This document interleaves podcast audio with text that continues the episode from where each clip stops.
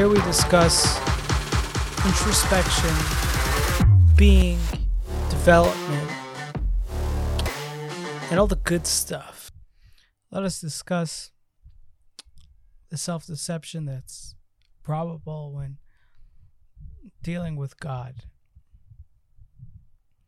For some, God is the universe or nature or the bigger picture, the bigger narrative, the higher arcing role that someone else besides themselves is playing.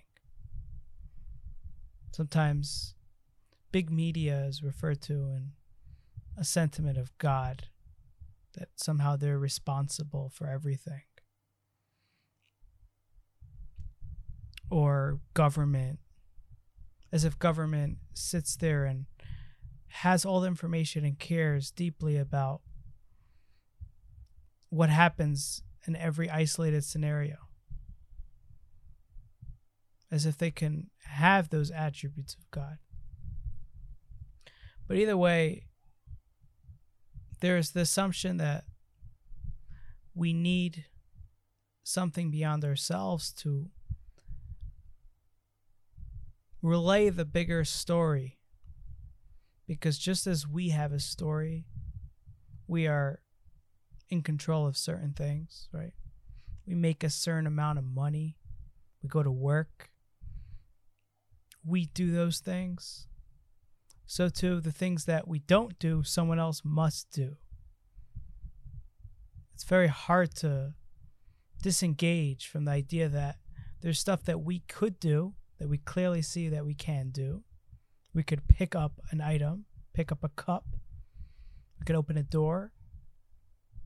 So, if a door opens without us opening that door, then probably something influenced that door to open that is not us. Now, it could be the wind. That's an influence. Now, who influenced the wind? It could be the, you know, the, it could be a ghost. It could be anything. But that door has to be opened by something. We will not accept, and I don't think we could get to a place where we will accept the fact that doors open with no doer to make that door open because we know that we can open a door. And if we can open a door and we can close the door, we can keep a door closed, then so too something else must influence it just as we do. We're not going to disengage and say that we could do things and then they could happen on their own. It just doesn't match the logic that we live by, that we function by. It could be the big media that opens the door, you know, the government maybe is opening your door. But something beyond us is influencing circumstance that we are not influencing.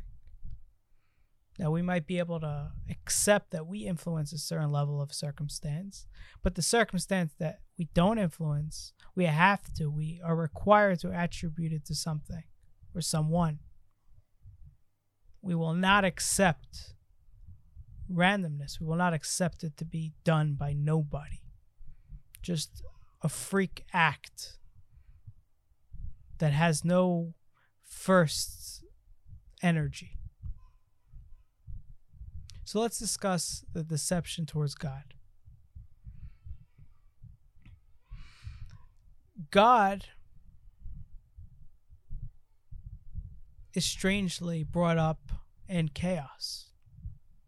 Someone meets chaos, meets craziness, meets the impossibility of their own beings in that scenario, meaning they, they are at their wits' ends in that scenario. And usually God appears at that point. Even the non believer, right? When you ask a non believer, why don't you believe in God? They'd be like, well, at least the Holocaust would be one thing to put up to God, right? So they're they're taking the most dramatic, most chaotic thing possible and saying, where's God in that? So therefore God is in nothing. What's strange about that is that that specific scenario, for some reason, they assume to have an energy that brings that about, but that no other scenario has an energy to bring it about. Why why pick the chaos versus the mundane daily life, opening of doors? So we speculate further, we discuss, we discuss with the non believer further, and we elaborate. And we tell them such. Okay, so why would you pick the chaos? So they'll answer because that is the limits of the human being. That's where we saw ourselves unable to pass through so you would expect God to be there. Now, why would you expect God to be in the most chaotic experiences of the human being? Why would you want place God there? Why would you start with that? Why would that be your first proposition and not your last? Well, because you have something against God because of the painful, traumatic experience of, say, the Holocaust. You you carry that that anger before you brought your proposition to fruition. You didn't start with proposition and then brought this anger towards God. Well, he can't, he didn't do anything, so he must not exist. Rather, what first started was the traumatic event that you just couldn't handle. If it was the other way around, you would just say, well, the door opened, where's God? Or the, the door wasn't open, where's God? I pick up an item and I drop it, where's God? Right? You would you would go to that, and we'll discuss that proposition in a second. But to take the most dramatic, most suffering proposition means that you haven't accepted the suffering because it's uneasy to accept. And you, you must attribute it to a godly figure because you can't figure out how human beings could culminate to this natural phenomenon of genocide, global genocide. But that's strange because that means that you were attached to God. You were angry at the God who did this, so you were attached to God. You don't get angry at a random bystander who does something that's irrelevant to you. Even the random bystander that does something relevant to you, it's a limit to your amount of anger, especially if they have no relation to you. For example, they just throw out a couple curses your way. You don't know them. It bothers you very little, and it should because you are not attaching to that person. So, first we realize there's an attachment towards God that there's an anger towards, that there's anger manifesting from. So, the real conversation with such a person is well, why don't you work out why you've chosen to attach to God in the first place that brought about your anger in this chaotic situation? And that's a conversation about relationships. And that's a great conversation. Well, you know, someone taught me such and such and you know, I I kind of had this craving of reaching out to God or I prayed they'll be hit by something. Something small, something big, something in their life that brought them to attach towards God. For if not, there's no need for anger. Why would anger come about, especially in the most chaotic situation? It's like, why would you go to the least distant being from your soul at the most chaotic time. You would go to the most attached, the most deep relationships should only come about in the most chaotic situations. You know, if chaos happens, you don't think about your third cousin. You think about your immediate family, your children, your spouse. You think about those. There's chaotic trauma happening. Why are you going to God? Where's why are you why are you moving to that relationship? Why don't you start with your family and with with your enemy? So because maybe your enemy is the problem. Why are you going to God? If you can't understand the enemy, then with things that you can't understand, why are you going to God? Maybe just accept the fact that you can't understand things. Why do you need to reach out to God? There's something craving in your soul that's reaching out to God that you have to deal with. Now let's talk about the proposition of you know the the one who claims that where's God in the mundane in the daily life. Um what what motivates such a claim, right? Where's God in the mundane life? Do they ever say to their friend, for example, um, why don't you fix my life, fix my relationship, fix my career, um, and fix fix all my problems? Why don't you take care of even the mundane problems? Why don't you fix? Why don't you restructure my house the way I like it?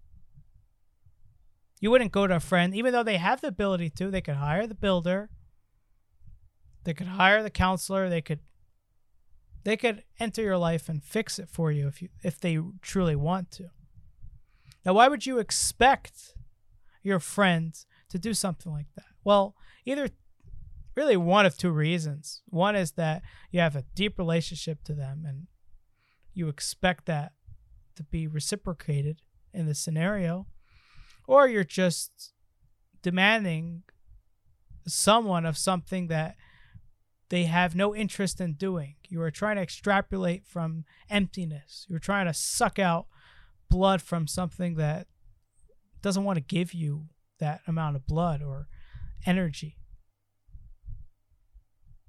Right. So when you when you propositionalize where is God in my mundane life, like you never propositionalize that about another human being.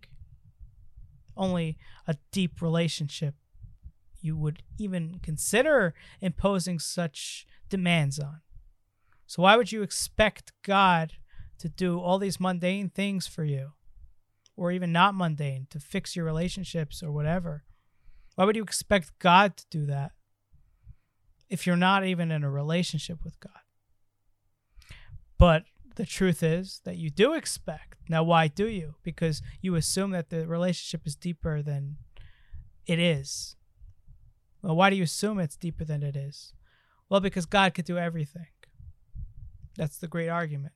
Well, can't your friend do everything in certain limits, right? Your friend could restructure your house, rebuild it from, redo your kitchen. They could do that, right? They're able to. So why would you expect God, just because God could do everything, why would He? Why do you expect Him to do anything for you? Now, if you're seeking out a relationship, then the, the conversation is about how do I have a relationship with God to the point where He invests in my life to that level. But you can't propositionalize that, oh, where is God? It must not be that God is here because He's not investing in my life. That's like saying, my distant friend, where is he when he's not taking care of every little thing that I need? Well, you just don't have the relationship to to have that prof- profundity of experience of relationship, of reciprocation. So, what leads, what a, what appears to be a proposition, I'm propositionalizing, is there God or is there not God? Is in truth this unhealthy dynamic of an assumed relationship with God. Now, if there's zero relationship, then there would be no need to propositionalize is there God or is there not God? Because you don't have a relationship with that. What why would you talk about things that you wouldn't talk about the stranger on the street? Now, even if the stranger on the street has a relationship with tons of people that you know, well, that's that's a little different because if you have a relationship with tons of people that have a relationship with this random stranger, then in a way it's a mutual friend, which makes it a certain friend. So you have a relationship just by default that you have a relationship with other people. So you're in a relationship with God by the fact that you're in a relationship with a society that has many people who have a relationship with God. But let's say we separated that. Let's say you're not part of such a scenario. Then why would you be for or against God? It just wouldn't enter your mind. You're just not in a relationship with that thing. Now, if you would like the relationship,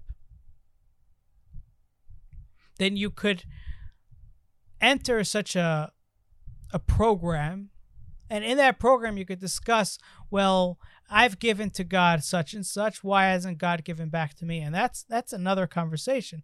How much does god give to you? And so on and so forth. But to propositionalize is does god exist or does not god exist is not the right attitude in a relationship form. Now you i hear i hear an argument coming up in my mind that might be in your mind. How do I know he exists to have a relationship with him? Well, why would you care?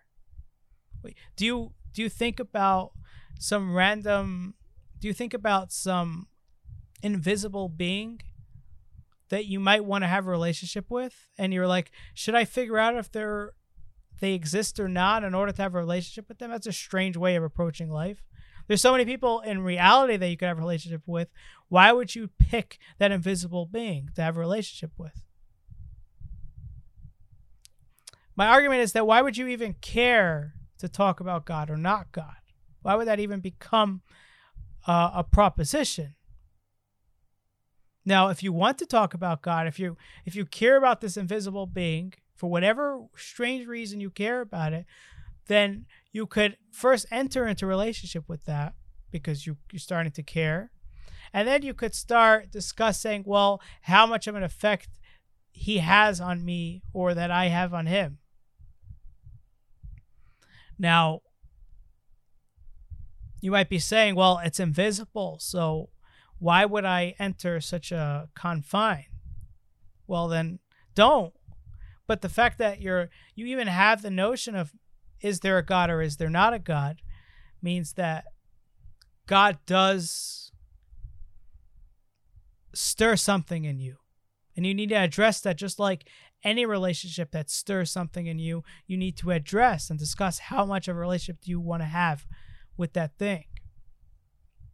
So my argument is it's it's never happened that there was societies where propositionalized God and then all of a sudden decided to have a relationship with that proposition. Just like, you know, a romantic encounter. You didn't know that spouse. You had no idea they existed, their name, their address, their blood type. You had no idea that anything existed of that form in the world that mattered to you. And then one second you met them and you engaged, and that began a relationship right? That moment where you actually met for the first time, you didn't need to propositionalize that they exist in form. Or you didn't feel the requirement to propositionalize that they exist.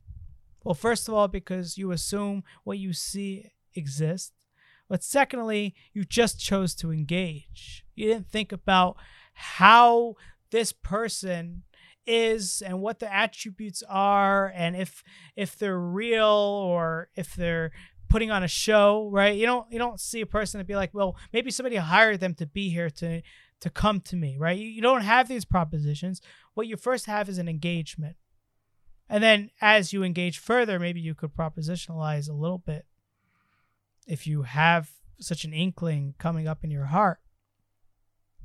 But the idea that there's a proposition that needs to happen before you engage with God is a strange way of approaching anything in life.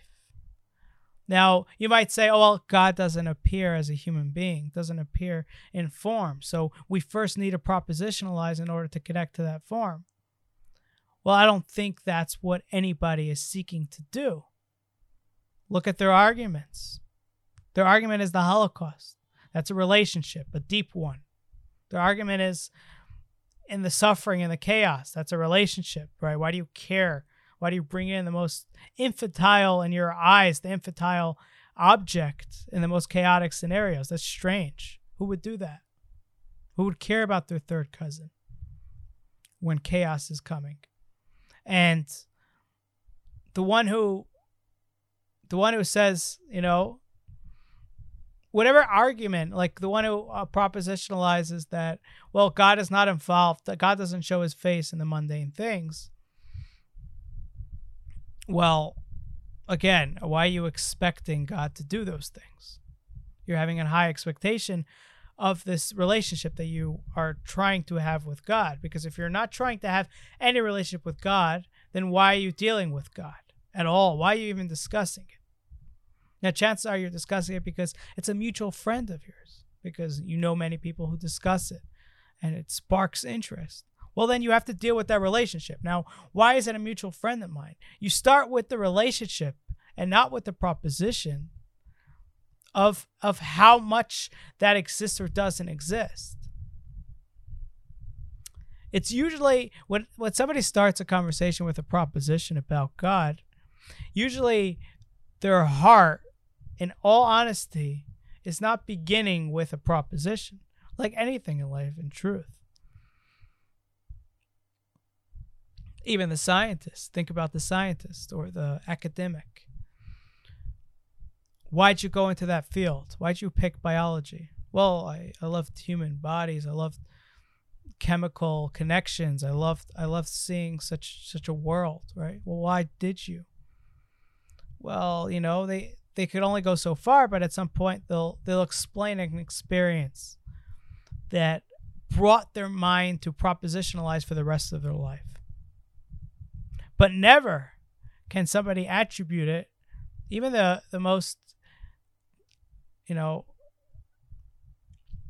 rock hard person, someone that's just mind, will will have to attribute it to some sort of dramatic encounter of a relationship that brought about the proposition.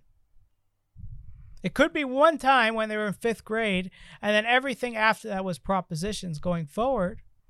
But what's fueling the proposition is that one experience, right?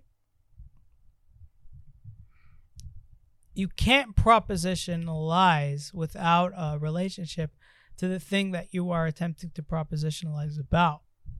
So whenever you you want to get to the the most the the most beginning, most elementary, the predecessor of all points that leads to the proposition, you're going to discuss the relationship, not an idea, not a thought, not a line of thinking not a theory. What we find is that the discussion around God comes usually from some sort of pathological approach, either for or against. We find this I would say 95% of the time in my encounters. It's usually, well, yeah, you got to believe in God no matter what and or, you know, it's just it's not an option. Which is strange because we have this imbalance of half of society going one way and another half going the other way. At least admit that they're each side admit that there's credence to the other side, right? The believer admit that there's skepticism, and the non believer admit that there's possibility, there's potential. The fact that there's no neutral stance in regards to God, truly neutral. Many claim to be neutral, but what really is transpiring is the opposite. And I don't want to go all biblical, but you got Pharaoh, right? Let the Jews out, let the Hebrews. He's claiming that it's proposition. God is proposition. Let's let's learn about God. But as God manifests himself in deeper and deeper form in the more and more mundane aspects of life, he's still claiming his neutrality. It's as if God appeared in person and said, I'm God and look at my power. And still there was no, he's not here. He doesn't exist. And Pharaoh keeps claiming, I'm a neutral. I'm just keeping neutral. I'm just being balanced with this. It's like, you know, uh, you have a pen pal, and then finally you get to see them, and you're like, no, you're not here. You don't know. It doesn't. It doesn't make sense. It doesn't work with how I see the world. Well, well, they're here, right? They're they're in form. Like, what more do you want? They showed up. There's what what do you what can you get that will help you know more because it's just reality facing you. I'm not saying that we can expect God to reveal himself like that. But I am saying that that neutrality is essential. And it's just so strange how I hear arguments that you, could hear are riddled. You could hear it in their in their tone of voice are riddled with some sort of stigma that's bothering them that have nothing to do with the propositions or if if dealt with the truth is if dealt with and discussed at the core these propositions will fall away it's like you want to talk about it talk about your problems talk about your struggles Talk about how you viewed God that hurt you and how God views you that you assume hurts you. It's it's having those core conversations, but no, that's not a probability in our society. And we rather just propositionalize and go in circles because even if I give you the best of arguments against your proposition, all that would do is sharpen your mind. It won't enter your heart because that's not what you're trying to do with the proposition. All you're trying to do with the proposition is display an unbiased, neutral opinion. In fact, all of science does this they say, well, why do we have all these theories that don't rely on intuition and don't rely on anything but data and evidence, right? You hear this because they they want to be separate from the knowledge that they could claim that there's no bias and deception. Well, what a strange thing. Because that is that is the epitome of bias, the epitome of deception. Because nothing garners, nothing energizes from proposition. It's always a, a sentiment. It's always the why are you choosing this over that? Why are you choosing this study over that? It's always where did that come from? What do you why do you care about this? Why do you care about being a scientist? It's all those things. That's what energizes it. And if you change that energy, the science will change with it. And notice that the most contentious issues have the most battled science coming out. For example, uh, diet, right? It's there's no there's no great avenue in, in diet that we have because of that, because there's just so much different energy being enter this entering the science that goes against each other, whether it's for meat against meat, uh, plant based. You know, there's just so many different energies of heart that are getting enmeshed in it that what happens is the final propositions are just a total mess. It's like just get rid of it all. It's just a waste because it's let's talk about the real real discussion. It's what like let's talk about the connection we have to certain foods. Let's, let's talk about the discussion that's beyond proposition. It's before proposition. So getting back to god the work that would be necessary for someone who really wants to rid themselves of deception is to keep true neutrality meaning if there is a certain display that think that brings intuition that god is somehow revealing a sentiment towards you you will be available to listen to it now maybe you'll say oh well there's deception there because it's not perfectly informed Well, you don't say that when somebody sends you a letter. Like, you didn't see them in person. So, how do you know that maybe the mailman just decided to play a trick on you? And, well, it's probable, right? We don't do that anywhere else in life. Like, you don't, you don't assume that, you know, it's a red light, but, you know, there's times where, you know, the traffic light could be broken and maybe it's green. We don't, we don't place doubt in everything. We allow assumptions to manifest not to manifest, but to to be accepted.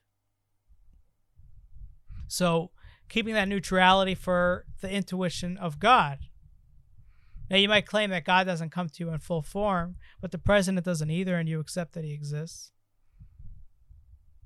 The monetary system you accept exists. There's thousands of beliefs that you have based on the fact that there's just enough that you've allowed yourself that evidence to convince you of a bigger form. So why is God not getting that? So keep that neutrality, and if intuition comes, say, oh, well, this is intuition of God. And you might argue, well, no, it's deception. Well, how do you know the president exists, right? You never met him. Like, it's also deception. But you have to ask yourselves, where where is it coming from? Well, am I seeking out to propositionalize God and am I trying to stamp him because of something other than just neutrality? Maybe. But if it's not, if I'm just being neutral, I'm fine either way, then you can allow God to reveal himself to you to a certain extent. Now you might say, well, I don't I don't want to start this process. Well, we talk about it enough. We have enough mutual friends that or friends that have God as a mutual friend that we care enough to allow some neutrality to to allow God to reveal himself to you. Now I'm not saying to to impose God because that would that would be wrong too. You want to be neutral at all times. Even as you see God in more form, you want to keep neutrality because you know, but don't impose that. Don't impose that on yourself because then there's deception there. So it's just always being neutral, being neutral, being neutral. It's where is this coming from, right? But to just disregard it, it's intuition, disregard it. Well, you're going to disregard intuition in other areas too? Why why does God get this special treatment? You have intuition that the dollar is worth something today? What why are you working for money? Maybe the dollar is not worth anything today. You have intuition about that. You have intuition that your you know your plans are going to pan out. You have intuition about the fact that there's going to be no war tomorrow and therefore you could do this and this. You have intuition about so many things. Now you might say there's so much hard evidence about that. Well, there's things that you have intuition that you follow that are don't have high, don't have strong evidence.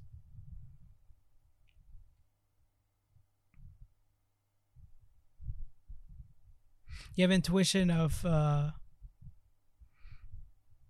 of of how people act towards you, right? You have an intuition that they're not as malicious as you could think, or you have an intuition that they're, you know, they're they have another reason why they're doing what they're doing, right? You're you allow you allow for room of belief in a realm that there's so much doubt and i think that's what that's what the goal should be lest we be like pharaoh that claimed neutrality but as god just revealed himself more and more what became apparent is not that pharaoh kept his neutrality well balanced but that he was motivated by a hatred towards God.